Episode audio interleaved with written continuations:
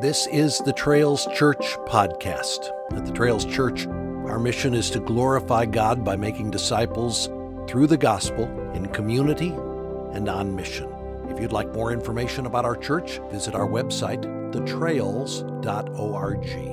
Now, here's today's podcast. Open your Bible with me to Galatians chapter 4. There is a date in history that may not be highlighted on your calendar, but is one of the most important days that has ever come to pass, in my humble opinion. The date is December the 26th, 1978.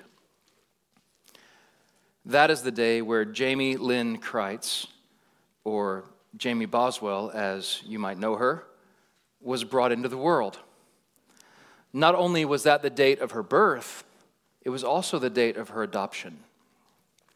My in laws, Martin and Sandra Kreitz, or Martin and Sandra Kreitz as you might know them, they're seated in the back there, prayed and waited for years to experience the joy of holding their own little girl in their arms. One day they received a phone call where they learned about a little girl, soon to be born in Little Rock, who would need a mom and dad. The Kreitzes traveled from Texas to Arkansas to pick up their newborn daughter, and two days later, she was back home for good. Jamie doesn't remember a time not knowing that she was adopted. Yet, as she grew up, she also grew in her understanding of what being adopted meant the significance and security of being a daughter.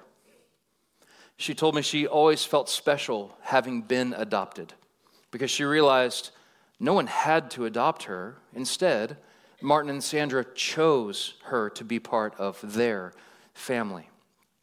Today, uh, our four kids and I are the glad beneficiaries of her adoption because, you see, eventually I met Jamie at a wedding, and soon after we had one of our own. One of the most influential books outside of the Bible in my life is Knowing God by J.I. Packer, first published in 1973. He devotes an entire chapter of the book to the subject of adoption in the life of a believer. And he writes this What is a Christian? The question can be answered in many ways. But the richest answer I know is that Christian is one who has God as Father. He goes on to write If you want to judge how well a person understands Christianity, find out how much he makes of the thought of being God's child and having God as his Father. If this is not the thought that prompts and controls his worship and prayers and his whole outlook on life, it means he does not understand Christianity very well at all. Our understanding of Christianity cannot be better than our grasp of adoption. As I read those same words this week that I've read many times before, my heart was overwhelmed with this reality of the importance for you and me, for us as sons and daughters of God, to deeply grasp our adoption. I wonder how many of us could say that the reality of having been adopted by God changes our entire outlook on life. And so, what I pray happens this morning is we look at God's word that we might at the same time tighten our grasp on the doctrine of adoption, while at the same time warm our hearts around the truths that we've been chosen by God, welcomed into His very heart, placed in His forever family. What does it mean to you to have been adopted by God? In Galatians 4 4 to 7, the Apostle Paul highlights not only the wonders of the incarnation and the reality of our redemption, as wonderful as those truths are, but ultimately points to the adoption that we've received through Christ. This spiritual adoption that we've experienced gives us a new identity. It draws us into an intimate relationship with the living God. And ultimately, it transforms how we live in the world. We'll explore our subject under two headings. First, the story of our adoption. And second, the blessings of our adoption. If you're able, would you stand to your feet as we read together God's holy and inerrant word? Galatians 4 4 to 7. But when the fullness of time had come, God sent forth his Son, born of a woman, born under the law, to redeem those who were under the law, so that we might receive adoption as sons. And because you are sons, God has sent the Spirit of his Son into our hearts, crying, Abba, Father. So, you are no longer a slave, but a son. And if a son, then an heir through God. The grass withers, the flowers fade, but the word of our God stands forever. Amen.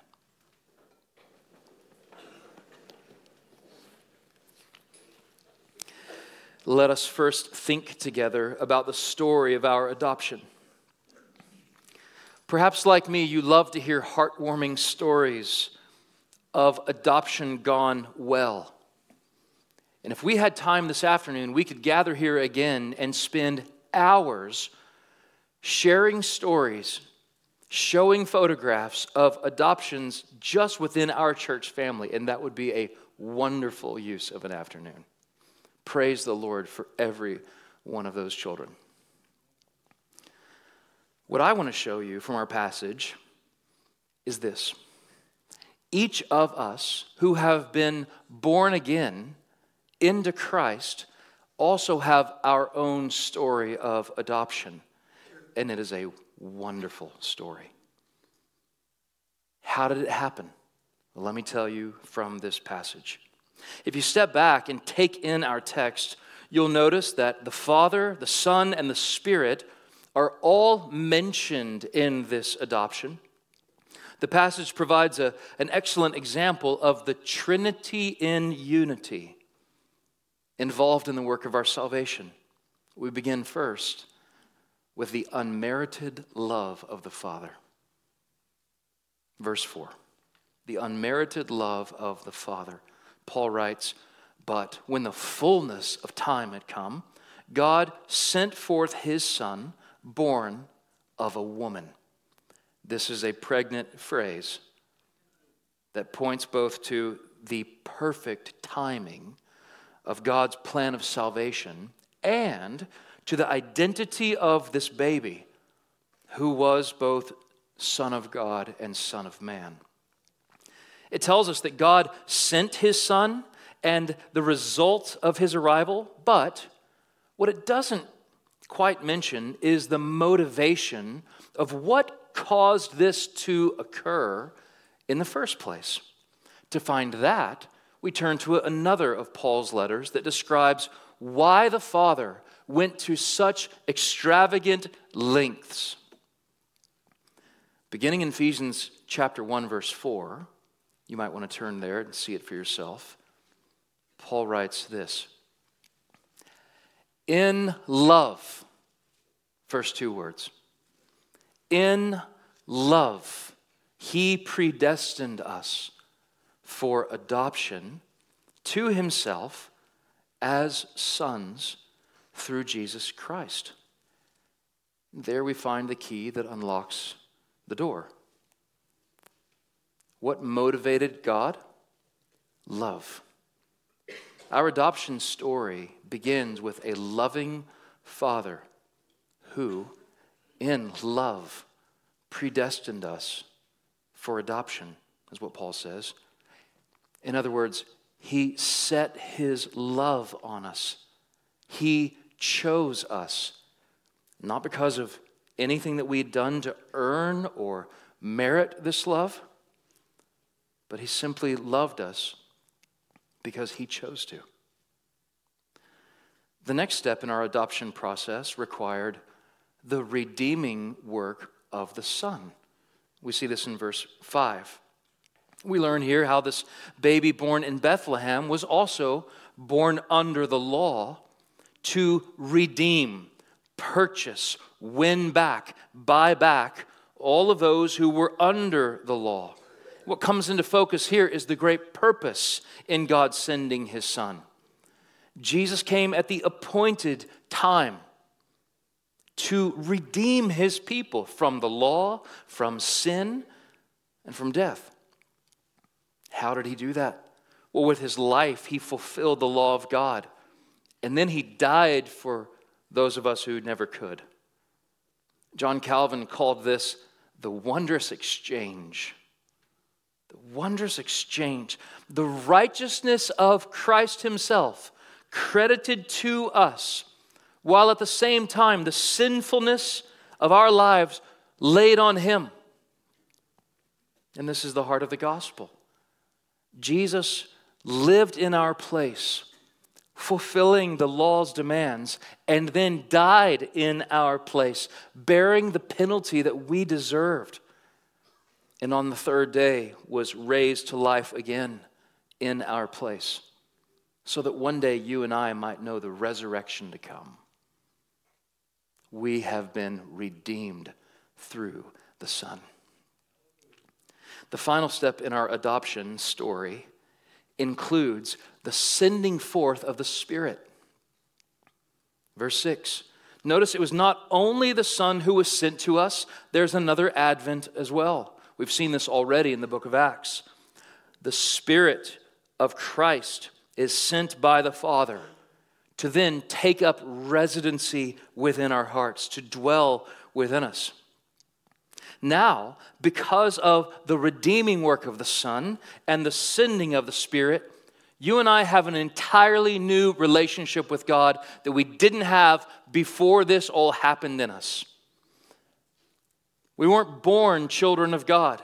We were born enemies of God, Scripture says, but now things have completely changed with our relationship to God. The language we're taught to use here is that He is our Father. And here we meet one of the most tender realities of our adoption. The Almighty Maker of heaven and earth has taken us into His very heart, has placed us in His family. He's invited us to draw near to call him Abba, which is an ancient Aramaic term still used today. It carries the idea of small children crying out to their daddy. That's the closest English word we have to Abba. But Timothy George is, is helpful to point out that this term Abba is not so much associated with infancy as intimacy.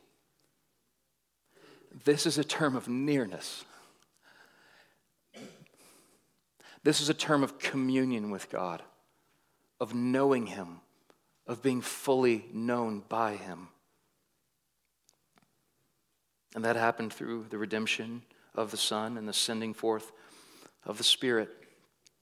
Johnny Gibson explains that what we see with this whole orbit of our adoption in this passage is the circle of salvation starts with the Father in sending the Son, and the Spirit closes in communion with Him as newly adopted sons cry, Abba, Father. If this is a story that sounds too good to be true, and sometimes it does even to me, I'm here like a gospel messenger to proclaim to you this is absolutely true. And if you're in Christ, this is exactly what's happened to you. You have been adopted by God the Father, through God the Son, by God the Spirit. If you don't have a good grip on your adoption, if that's not something that you woke up this morning thinking about, it may be wise just to rehearse your story, to think about your baptism, to remember when God revealed to you his love, saved you by his irresistible grace. Recall the moment when you first met Jesus. Go back to a season of your life where you felt the Spirit's nearness. This week, I, I saw a, a, photograph of that day of Jamie's adoption, and my heart just welled up with gratitude and remembrance. You may not have physical photographs of these times in the past, but you have memories of them. You have experience of them. Pull those out, remember them, rehearse them and ask the Lord that He would cause your understanding of what happened in you to become more vivid and rich to you. That you might respond with praise to His glorious grace. That's where Paul takes all of that, by the way, if you keep reading that passage in Ephesians 1, I pointed you to. It's not so that we might receive an ounce of the glory for anything that's happened to us, but to the praise of His glorious grace.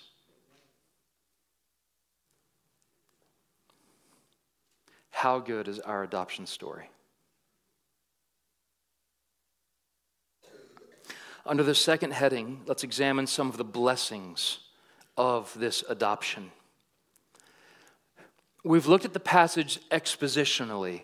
I've shown you what it says. Now I want us to look at it devotionally and show you what it means in the life of a child of God. One of the phrases that I, I often come to when thinking about blessings that have become ours in Christ is the phrase gospel gifts. We don't have time to look at all of these gospel gifts that are ours now because of our adoption. I'm just going to give you three of them, but I want them just to start a conversation so that as you leave this place, you might just gather up more of them on your own. And praise God for all that He's given you because of your adoption. The first blessing, the first gospel gift, is our adoption, is the affection of the Father. The affection of the Father before we read how wonderful it is to know and experience the affection of our Heavenly Father, we must first recognize that not everyone knows this affection. It's common in our culture to refer to all human beings as children of God. But that isn't quite right. It's true, everyone was created by God. Every human being is worthy of dignity and respect because they bear the image of God. They were made in the image of God. But not everyone is a child of God. That's only true of those who have been born not only once, but twice. Born first naturally, but then born supernaturally. Born from above. Let me show you this in the Bible. John chapter 1, verses 12 and 13 put it like this But to all who did receive him, who believed in his name, he gave the right to become children of God.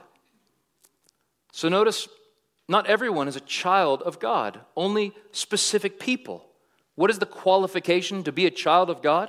It's laid out right there for us those who have received the gift of Christ, those who have believed on Him as their only hope for salvation, those are the children of God.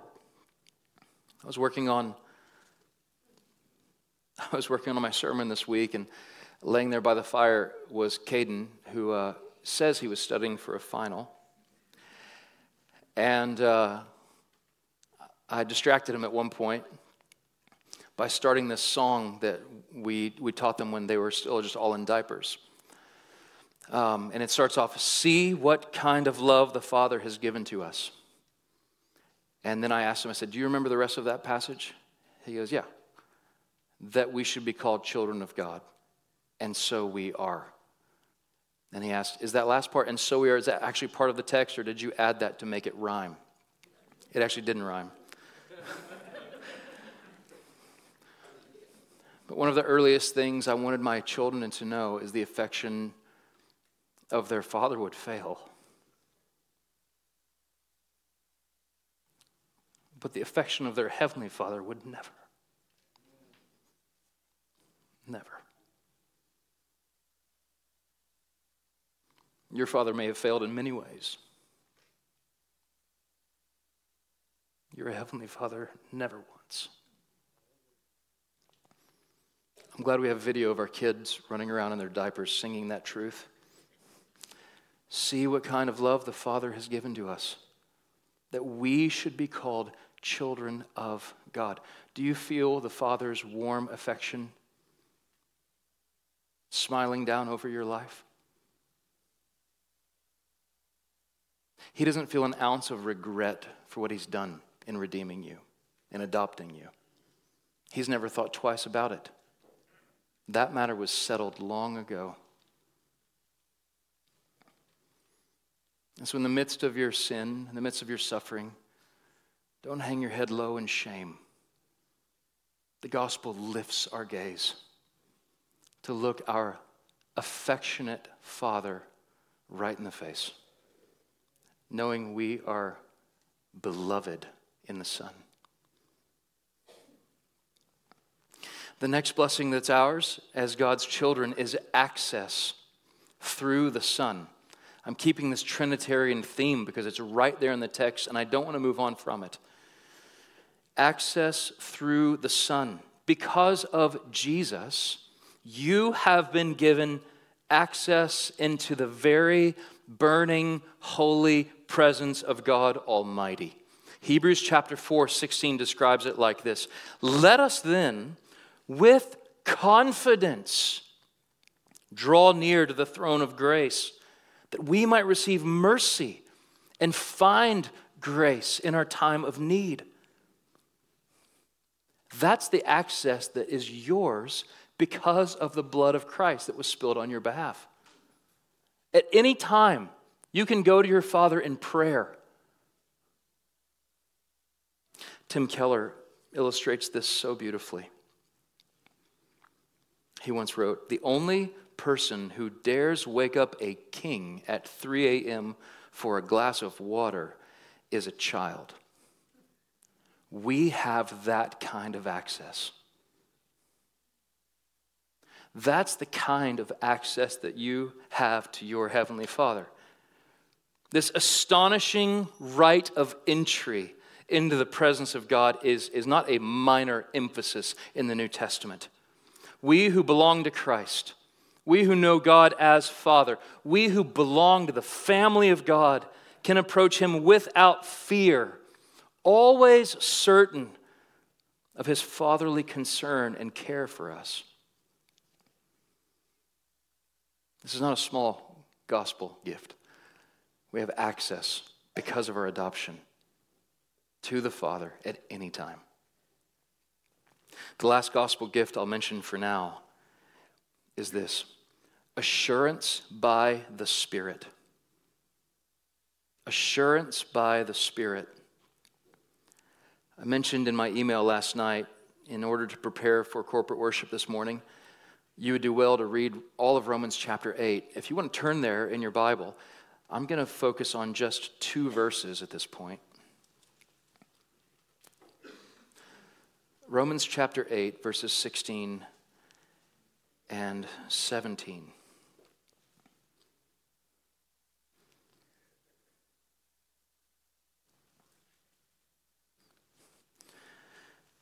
The Spirit Himself bears witness with our spirit that we are the children of God. How do we know if we're a son, a daughter of God? Well, we've received the redemption that's come through Christ. And now the Spirit at work in us, the Spirit dwelling within us, bears witness with our spirit that this is what we are. We are the children of God. I thought about John Wesley this week, who, for uh, he's already actively engaged in public ministry, but he knows he's not yet been born again. And then he comes to faith in Christ one remarkable day. Looking back on the whole account, he said, I was doing all of these things as a slave. But when I came to receive the mercy and grace of Christ, I was able to do them as a son. The Spirit bore witness in him. That might be you. You might have been doing things as a slave, trying to earn God's approval, trying to earn God's affection. And there must come a point, I pray there comes a point where you give it all up and instead fall into the grace of Christ trusting Christ and Christ alone. Not living like a slave, but living like a son.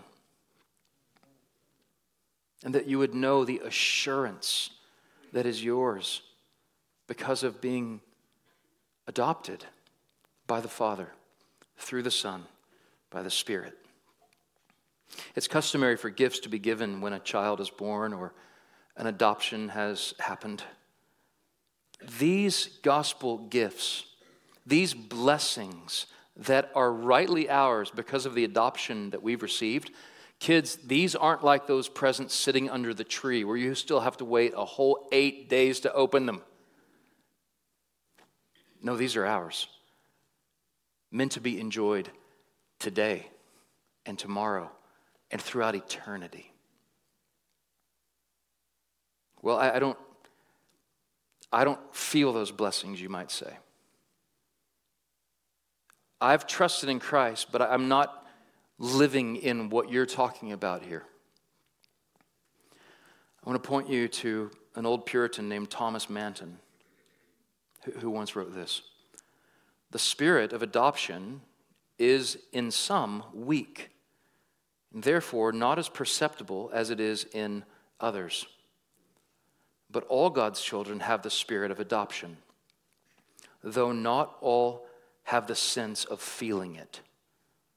They have the spirit of comfort, though not the comfort of it.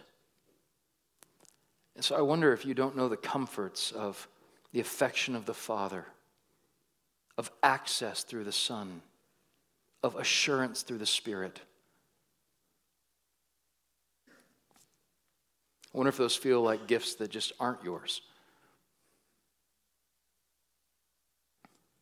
And here I would just encourage you to pray and to meditate on this passage and many like it that bear witness to the same truth, and that you would come to know the realities of these comforts.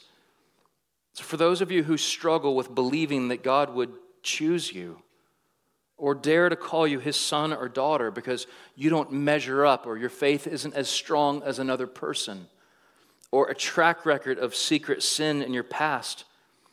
Packer again says there's two measuring sticks that he gives to you, that God gives to you. There's the cross and your adoption. So if you want to know the affection of the Father, look to the cross. If you want to know the affection and love of the Father to you, look to your adoption and rest in knowing that this is yours. For those of us who forget to enjoy these blessings, for those of us who are prone to wonder and prone to forget, this passage just calls us to remember. And when you feel the pull to add to the grace of God given you in Christ. That's what Paul's getting at here. Remember, there's a group of people in the church saying, if you're a real Christian, you'll not only believe in Christ, but you'll also believe in your works for Him as a part of your salvation. And he's saying, no. No, we've got to resist this pull to try to earn our significance through our performance. That's not where we find significance, not through what we can do for God, but in what He has done for us. So don't go back. Don't go back trying to earn your way. Look to Christ who has freely paid it all. As I thought about this moment, surely there are a couple of you in this room, even right now, who feel like you may have wandered in on a, on a family meeting that you weren't invited to. We're talking about all of these things that you're not quite sure about. But today, even, could be the day that you join the family of God. Earlier, I mentioned this important day on the calendar of my life. Today could be the most important day on the calendar of your life. The day where you walked into this cafeteria a spiritual orphan, an enemy of God, but leave a son, a daughter. How do you do that? How would you leave that way? By coming to the end of yourself, by repenting of the sins you've committed, and by trusting in Jesus, in Jesus alone. And immediately, your heart will be made new. You'll move from a kingdom of darkness to a kingdom of light. You'll be born from above. You will be adopted as a treasured child of a living God. I vividly remember a couple of years ago a caravan of people from the trails traveling over to Collin County Courthouse. We were there to stand with Micah and Whitney Rushley and to witness a judge proclaim them the legal parents of Levi and Lydia Rushley.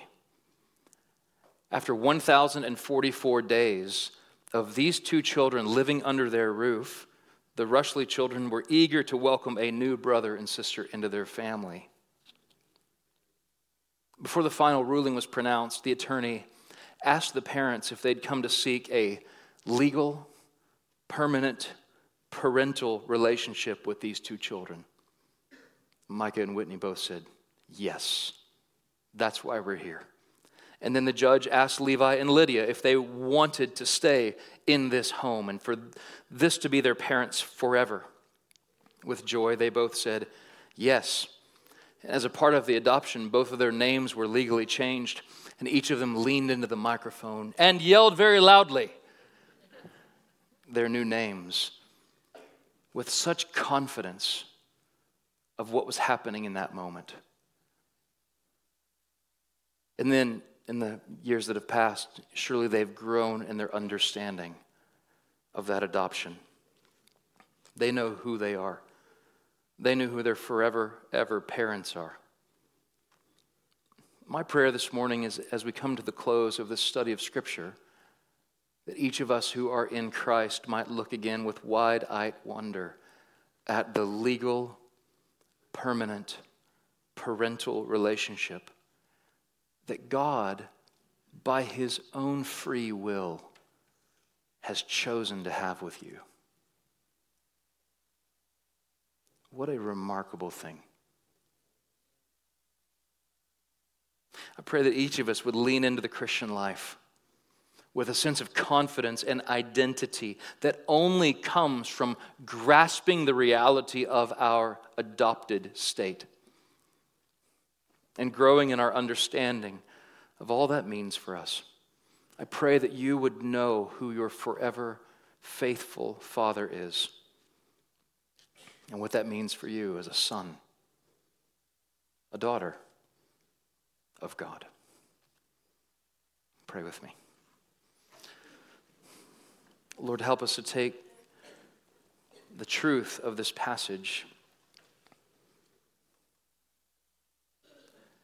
and stand on it by faith. Help us to take it into our hearts and to respond. I pray that the power of the risen Christ and the nearness of the Holy Spirit would enable this to be. In Jesus' name, amen. Thanks for listening to this podcast from the Trails Church. We hope you have been encouraged, equipped, and edified by time spent together in God's Word. And again, if you'd like to find out more about the Trails Church, visit our website, thetrails.org.